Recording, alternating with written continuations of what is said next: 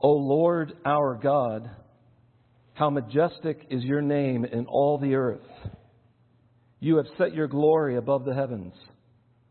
Out of the mouth of babies and infants you have established strength because of your foes, to still the enemy and the avenger. When I look at your heavens, the work of your fingers, the moon and the stars which you have set in place, what is man that you are mindful of him, and the Son of Man that you care for him? Yet you have made him a little lower than the heavenly beings and crowned him with glory and honor. You have given him dominion over the works of your hands. You have put all things under his feet all sheep and oxen, and also the beasts of the field, the birds of the heavens, and the fish of the sea, whatever passes along the paths of the seas.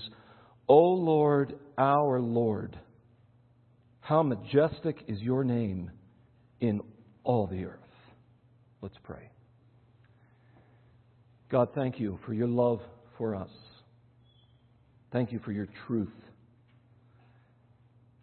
Thank you that you have revealed yourself to us not only in creation and our conscience, through your written word, but especially through your Son, the Word who became flesh. Lord, we pray for our brother this morning that you would give him great liberty in what is a stranger setting for him, that you would speak through him to us, that we would not only hear your word, but do it. Help us to do your word. Help us to be shaped by your word. May we be sensitive to the promptings of your Holy Spirit through your word to conform us into the image of your Son. We pray this in Jesus' name. Amen. Sam, welcome. You're among friends, you're among brothers and sisters. Thank you, brother. Well, your pastor really is a, a dear friend, and it has been a, a, great joy over the years to run into him and uh, let and the Lord allowing our paths cross different times in our journeys. And uh, it has been a delight to have been out here before with you folks, and uh, and then to be back today. Thank you for the worship this morning. Uh, my my heart needed that, and you know we think about ten thousand reasons uh, to praise the Lord, and I, I don't even know if uh, you know if you sat down with me and I had to write out ten thousand reasons. I mean, literally write them out. Would I get past a hundred? Would I get past a thousand? Would I get uh, maybe on a, you know, if I had a lot of time and, and put a lot of mind to it, would it, would it be um, 5,000? I mean, think about the immensity of 10,000 and just the, the discipline that you would have and I would have to kind of articulate 10,000 distinct, different reasons to praise the Lord. And one day, we're going to stand in His presence, and 10,000 is going to seem like such a small number to us because we will see him as he is. And as I was uh, singing with you and worshiping with you this morning, my heart was was deeply helped and, and served this morning by how the Lord has directed uh, your worship team and those that put together the worship. Uh, so thank you for that. Uh, I'm going to ask you to take your Bible to the eighth Psalm, and what I want to do this morning as you uh, turn there is I want to direct your attention to what I believe is the central point in this psalm. We're going to let David sort of unpack the psalm for us, but I want to, I want to drop into the very central point that is on David's mind. And, and sort of to help us understand that, uh, maybe the best way to do that is to reflect on something that uh, has, is going on in our culture, and uh, especially last year, a lot of people were, were, were reflecting on it. And so let me, let me ask you this question. Um, I'm going to put a uh, picture up on the. I'm not. Uh, Mindy is going to put uh, a picture up on the uh, screen for you this morning. How many of you know what that is? How many of you think you know? All right. If you have, I mean, this is. I know exactly what it is. Hold your hand up high. Don't be ashamed. There's no. Uh, well, there is a wrong answer, but we're not going to call you out for not for not knowing this. Uh, this is it, this is arguably the most famous footprint ever left by a human being by a member of our race other than the Lord Jesus Christ himself. So we're going to boundary him out, and we're going to let all the rest of the race stand on its own. And out of all of our race, this is probably or arguably the most famous footprint ever left uh, by, by a human being. This footprint was made in 1969, so 51 years ago, when Neil Armstrong and uh, right after him Buzz Aldrin became the first humans to put their feet where? On the moon. All right, so here's my question How many of you were alive when that footprint was made and you're willing to admit it? All right, so hold your hand up high. All right, all the rest of you look around. This is where all the wisdom in the, in the church resides. So if you want to know stuff, you just look around and, and you, you get one of these uh, people that raise their hands, and they'll probably got a lot of life counsel that they can give you. Now, what I didn't realize was that this footprint, the actual making of the footprint, was televised. Uh, back back then, television was just coming of age. Uh, uh, those of you that are under 20 will have no concept of what I'm about to describe for you, but television was actually a piece of furniture that sat in your living room. It, it literally was like a long table, and there was a little tiny screen, maybe circular or square, and it had these immense rabbit ears that would come uh, up at the top. And if you were, like, if you were really cutting edge, you had this little round loop that you could twist, and you could get four channels on this uh, incredible device. And it was a, watching television was a family affair. So you'd get around this thing and you'd watch, and they did have a channel changer.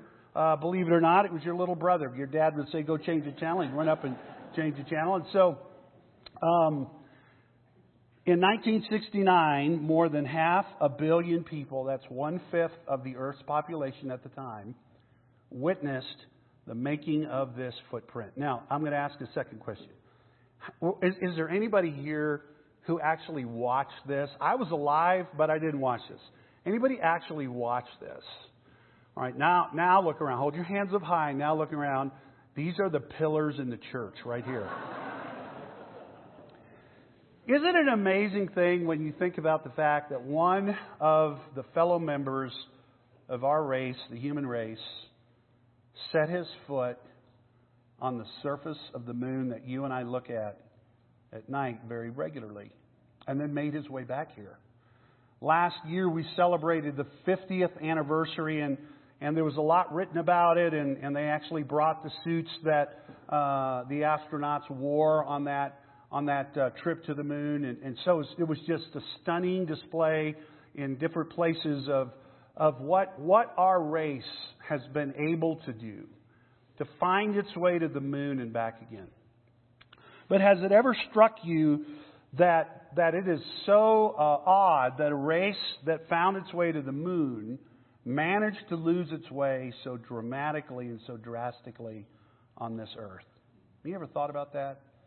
I mean, we uh, observed last uh, week, and I'm sure you at some point uh, in your liturgical year, your your uh, your yearly observance of, of uh, different things in the in the church life. Uh, last Sunday for many churches was the Sunday set apart to recognize the sanctity of human life. And if you want just one brief little window into how far the human race has lost its way, all you have to do is just be uh, impacted by the stunning shocking statistics that reflect the number of unborn infants that have been uh, ruthlessly deprived of life in our country and around the world. And when those statistics really begin to sit down on your soul, you, you do have the question what has happened to us? How did we get to the moon? And how did we lose our way so dramatically on our own planet? And, and that, those two questions or those two thoughts really lead to this question what can we do about it? What can we do about it? And I think David is coming to that answer in the very, very heartbeat of what he asks in verse 4. What is man that you are mindful of him, and the Son of Man that you care for him? And maybe we could say it this way as, as David unpacks what he's about to lay out for us in nine verses, here is where he starts. He starts first with a recognition of man's significance. And, and he asks the question this way Lord, why is it that you are mindful of this part of your creation? What is man that he is on your mind? Think of all of the things that, that could be and are on God's mind. And, David wants to know why this one part of God's creation is so significant. And you can see it in the next line when he says, And the Son of Man, that you have visited him. In other words, God, I want to know what it is about this creature that matters so much to you. Why is he so significant in your sight that he's always on your mind and always in your heart? This is what Job talks about in, Job chapter 7 when he says, What is man that you should magnify him and that you should set your heart on him? It's a profound question. And if you stop and think about how David asks the question, it's, it's evident that, that this is not coming out of nowhere. David has been thinking profoundly about something. So this question is observed in a profound context, uh, a consideration. And that's in verse 3. What has David been thinking and observing and meditating on? When I look at your heavens, the works of your fingers, the moon. So we think David may have uh, been writing this uh, at night, perhaps reflecting back to the time when, as a young shepherd, he would watch his father's flocks at night. Maybe later, as the shepherd over Israel, God's sheep. Maybe on a night, uh, leading his troops to battle, or uh, just being out and observing the moon and the stars that the Lord uh, have set in place, David, David began to think. And so when you think about what David is doing, he is observing some of the most spectacular displays of God's creative ability. And he wants to know, as he sees the, the moon and the stars, and he thinks about all of that creative ability and majesty and glory that belongs to the one who made them and who keeps them and who set them in their place, he looks at man and he says, So, Lord, why, do you, why does this part of your creation matter more than that? And if you stop and think about it, it, sort of makes sense that we would feel that way, right? If you, if you have ever seen uh, a spectacular uh, display of God's nature or God's creative ability, it, it's stunning. I mean, you live in the backyard of the Rocky Mountains. So you probably drive all over the place and never think about the Rocky Mountains. I grew up in Texas. I grew up in South Texas, way down south by the border, a little town called McAllen. The highest hill we had was the overpass on the highway. So I remember coming to Denver and, and for the first time looking at those mountains and being stunned Anybody ever been to the Grand Canyon? I remember the first time I went to the Grand Canyon. Uh, what's the big deal? It's just a big hole, a whole bunch of water left. And then, you know, we were uh, traveling and we ended up deciding to go. And, and uh, you know how it is. You drive up to this place and you get out and there, there's these trails that you can take. And, and I just remember following the trail and, and walking out into this clearing and then coming up on this fence and looking down over the south rim of that canyon, and it just takes your breath away. Anybody ever been to Niagara Falls? Anybody ever been there? Uh, it, it has been a great point of contention in our marriage because early on in our marriage, my wife was asked to speak, uh, and she went to uh, the meeting place, and as part of that time, they took her to Niagara Falls. I've been a lot of places, but I've never been to Niagara Falls, so she's held it over my head. You know, you've gone here and here, but you haven't been here to Niagara Falls. So two years ago, I was preaching in New York, and uh, the pastor who picked me up at the airport, He said, Hey, Brother Sam, Niagara Falls is about 20 miles from here. Would you like to go? I said, Pastor, it'd be such a blessing to my marriage if you could do that. And so we went. Stunning, isn't it? And I don't know about you, when, when I see a majestic display of God's creative power, I feel very what? I feel very small, insignificant. And David is actually flipping that. And he is seeing something that if we don't take the time to notice, we're going we're going to read that verse and go right by. David is looking at all of the spectacular display of God's creative ability and power and all of the beauty of that. And he's looking at this little tiny creature called man. And he says, Now I want you to help me understand why you attach such significance to him. Now, if we're on the right track, what we've observed in David's consideration ought to be confirmed in the text. There ought to be some divine confirmation of that, and that's the next thing that we see in verses 5 through 8. You have made him a little lower than the heavenly beings, and you have crowned him with glory and honor. You have given him dominion over the works of your hands. Now, interesting phrase there, works of your hands. Go back up to verse 3. What works of God's hands has David been looking at in verse 3? And down here in verse 6, David is saying, You have given to this creature dominion over those works. Do you ever think for a moment it might have entered David's mind that, that centuries later, one of the members of his race would actually put his foot and leave a footprint on the moon that he was looking at in verse 3. It is a stunning text to me. You have put all things under his feet all sheep and oxen, and also the beasts of the field, and the birds of the heaven, and the fish of the sea, whatsoever passes along the paths of the sea. I um, have spent a, an unusual amount of time um, over the last year or so out in California doing recruiting and preaching. And uh, I, I don't like the trip, but I love the destination. Because California has something that Greenville, South Carolina does not. And it's worth my while to get on a plane to go to California to get this.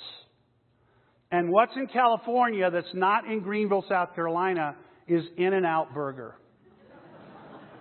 How many of you have ever eaten at an In N Out Burger?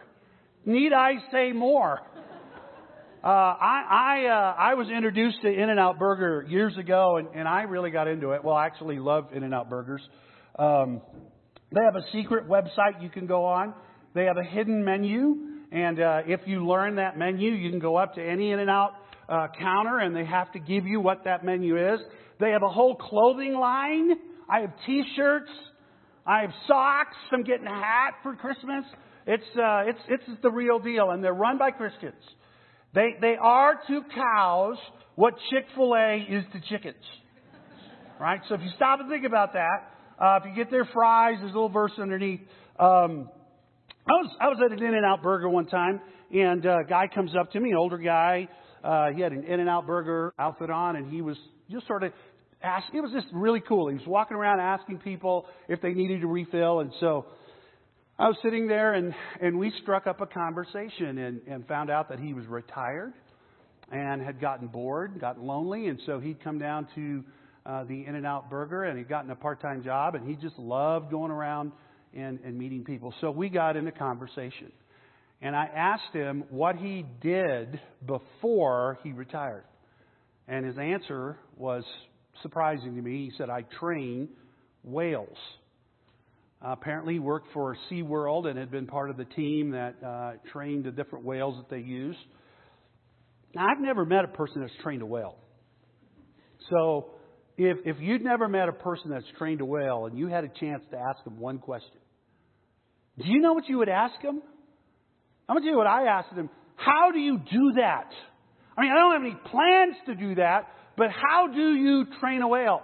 And, and he said, you take a long stick or you, you get a, a piece of pipe and you put it down uh, at the bottom of the pool where they're in, and you get on the other side and you wave something that the whale likes to eat, and when they swim over where you want them to swim, you reward them, and you just keep moving that bar up until eventually they're, they're, they're leaping out of the pool, and, and that's how you train a whale. I sat there I, in, in all of my born days, as I like to say down south, in all of my born days, I don't know if there's any other kind of day you can have, but in all of your born days, did you ever think that that is how you trained a whale? Now stop for a minute and recognize something. In the space of our time this morning, looking at this question in verse 4, why is it, Lord, that man is so significant to you?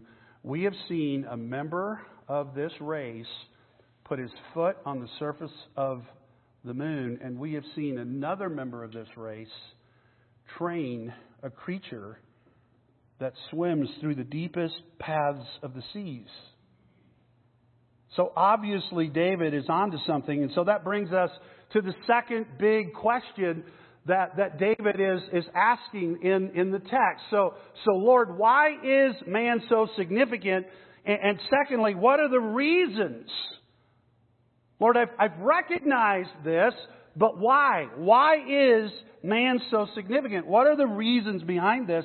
And you find the reason at either end of the psalm. Verse 1 and verse 9 are almost identical. Listen to the text as David wrote it. O Lord, our Lord, how majestic is your name in all of the earth. O Lord, our Lord, verse 9, how majestic is your name in all of the earth. And the idea here is that, that of all the names, take any great individual, any great ruler, any great founder of a kingdom, take any great name, and there is a name that is even greater. And it is the name of the Lord, and He is ours. He is our Lord. Lord, you belong to us. You are our Lord. We belong to you. And because of that relationship, we understand the beauty and the glory and the weight and the goodness and the magnitude of who you are. And we want that name, and you want that name to be celebrated throughout the earth.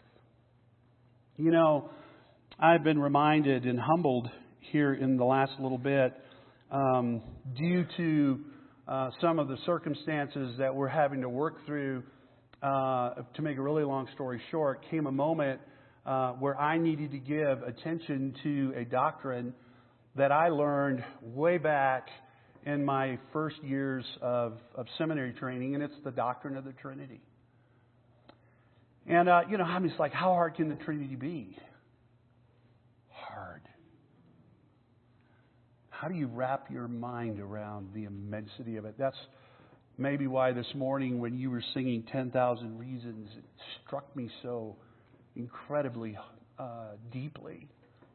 Because as you get to know the beauty and the complexity and the depth and the magnitude of the God who has become your God, it is, it is amazing, and you want everybody to know. But there's a problem. And you can see it in verse 1.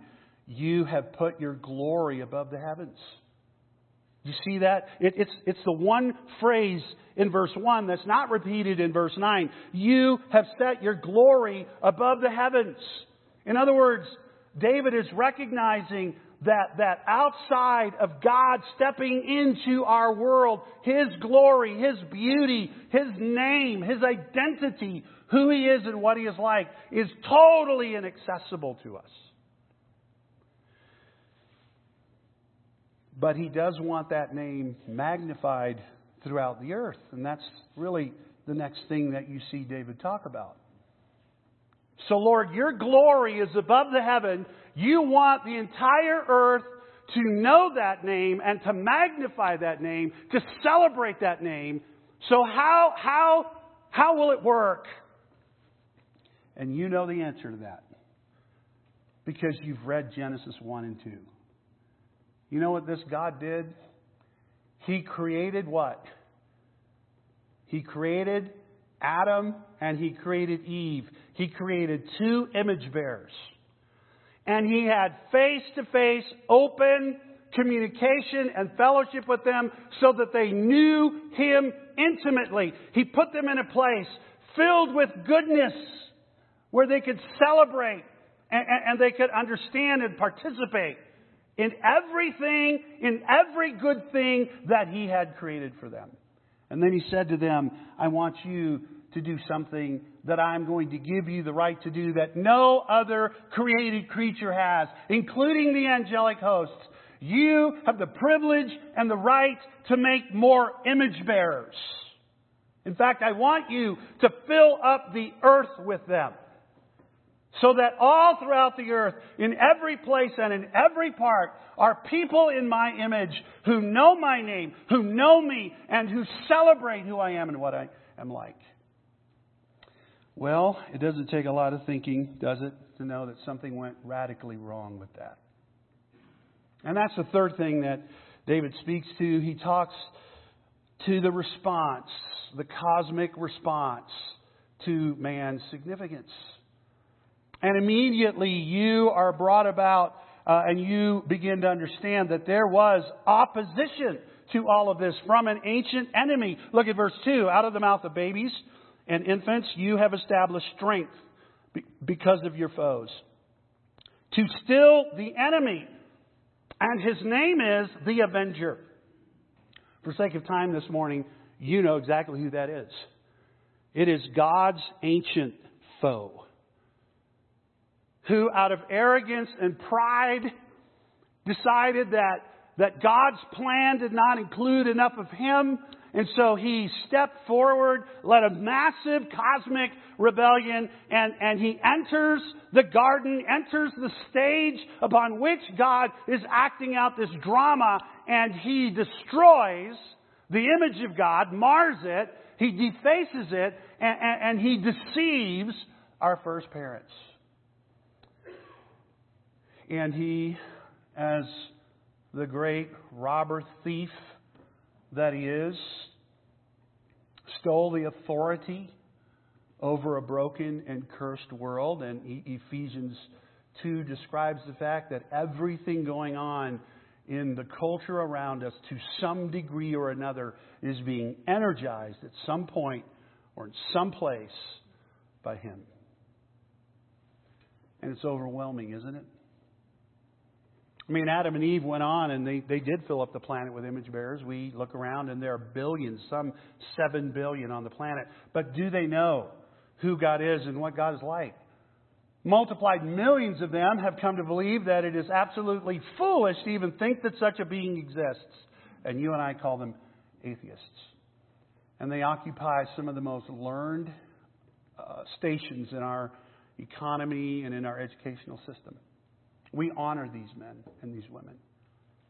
There are multiplied billions who have come to the belief that, yeah, God's a great idea, but why just limit him to one? And we can, we can just sort of go all the way out, and pretty soon you have an entire planet who have been deceived by this ancient enemy into the belief that either God doesn't exist, or if He does, He can't be known, as the agnostic would say, or if, or if, or if there is a God, it's not the God of the Bible. And so, how does God intend to resolve all of this? And the resolution to this is, is stunning. There is resolution from a surprising source. God put something in the mouth of babies and infants. You see that in verse 2? Out of the mouth of babies and infants, you have established strength so, whoever those babies and infants are, when they use that strength, whatever it is, it stops this ancient enemy. So, as we close this morning, uh, let, let's, let's quickly find out who those babies are and what the strength is. So, if you'll go over to the New Testament, there's an interesting reference to Psalm 8 in Matthew 21. And for time's sake, I'll, I'll give you the story very quickly. End of the Lord's earthly ministry, last week of his life about to begin. He is coming from the Galilee to Jerusalem, and the entire crowd with him is becoming convinced because of his teaching and because of his miracles. They are becoming convinced that, that there is something true about him. They are, they are starting to realize that in this man, in Jesus of Nazareth, is actually the identity of their Messiah. And so Jesus sends his disciples and they, they get the, the colt uh, of the donkey and they bring the animal to Jesus, put him upon it, and as he starts to ride up to the gate of Jerusalem, they start using messianic terms because they recognize that this is exactly one of, what one of their prophets said would happen when Messiah would show up, that he would come riding on a donkey. And here he is. So they take off their cloaks and they wave palm branches and they start saying, Hosanna to the Son of David. You see that in verse 9? Blessed is he who comes in the name of the Lord. Hosanna in the highest. And as he was coming into the outer skirts of, of Jerusalem, the, the city is hearing all of this uproar. And, and people in the city want to know, so what is all this commotion and who is this person? If you've truly found Messiah, who is he? And you can see that in verse 10. And in verse 11, the crowd said, This is the prophet Jesus. And he goes into the temple, immediately drives out who, those who sell and buy, and, and makes an amazing statement. My house, my house shall be called a house of prayer, but you make it a den of robbers. And then it's like Matthew says, no, no, don't forget this. Blind and lame came to him and were healed. That's exactly what the Old Testament said would happen, right? Now, when the chief priests and the scribes saw the jaw dropping things that he did, and the children crying out in the temple, Hosanna to the Son of David. Here were little children repeating in the temple what they heard their parents say on the road. And they were incensed. They said to him, Do you hear what these are saying? And don't you just love Jesus' answer? Yes. And then he has a question of his own Have you never read? And the answer to that is, Of course you've read. You're the rabbis and the scribes. Have you never read?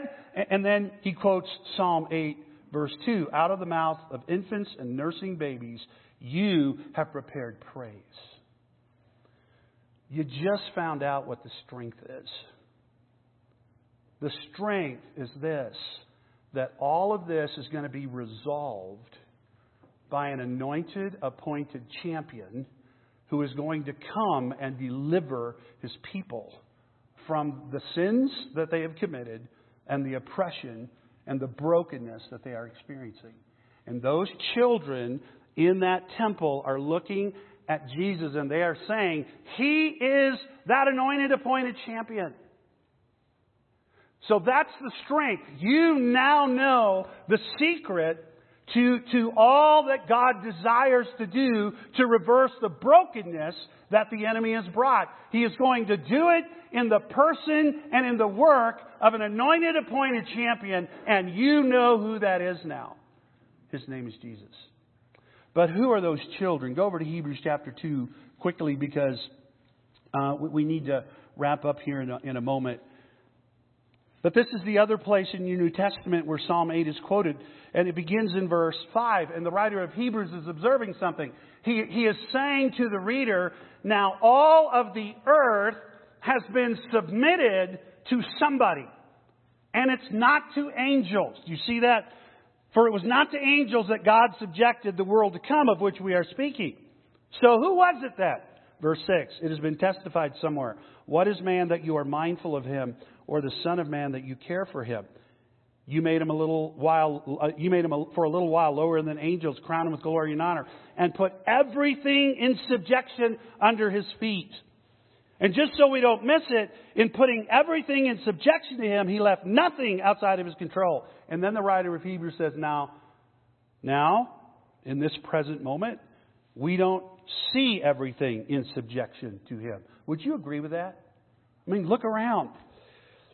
But even if we don't see that yet, we have seen something. And what we have seen is Him. We have seen Him. The one who is going to bring all of this resolution, who for a little while was made lower than the angels, namely Jesus, crowned with glory and honor because of the suffering of death, so that by the grace of God he might bring many sons to glory, verse 10. And in verse 12, this Messiah starts to talk. And here's what he says I will tell of your name to my brothers. Remember Psalm 8, verses 1 and 9? What's your name to be known? I will tell of your name to my brothers. In the midst of the congregation, I will sing your praise. Then he says something else in verse 13. I will put my trust in him. And then he says, Behold, I and the children God has given me. So let me ask you a question. Do you know anybody that has come to know the truth about Jesus and has become a child of God? And Jesus would look at that person and say, That one is my brother. That one is my sister. And you know what I think? I think I'm talking to a whole room full of them this morning. How is God going to resolve all of the brokenness on this planet? More, more, more to our case, how is God going to resolve all the brokenness that goes on around the city where we live? How is, how's He going to resolve the brokenness in your family? How's He going to resolve the brokenness in you? And the answer is through a man named Jesus.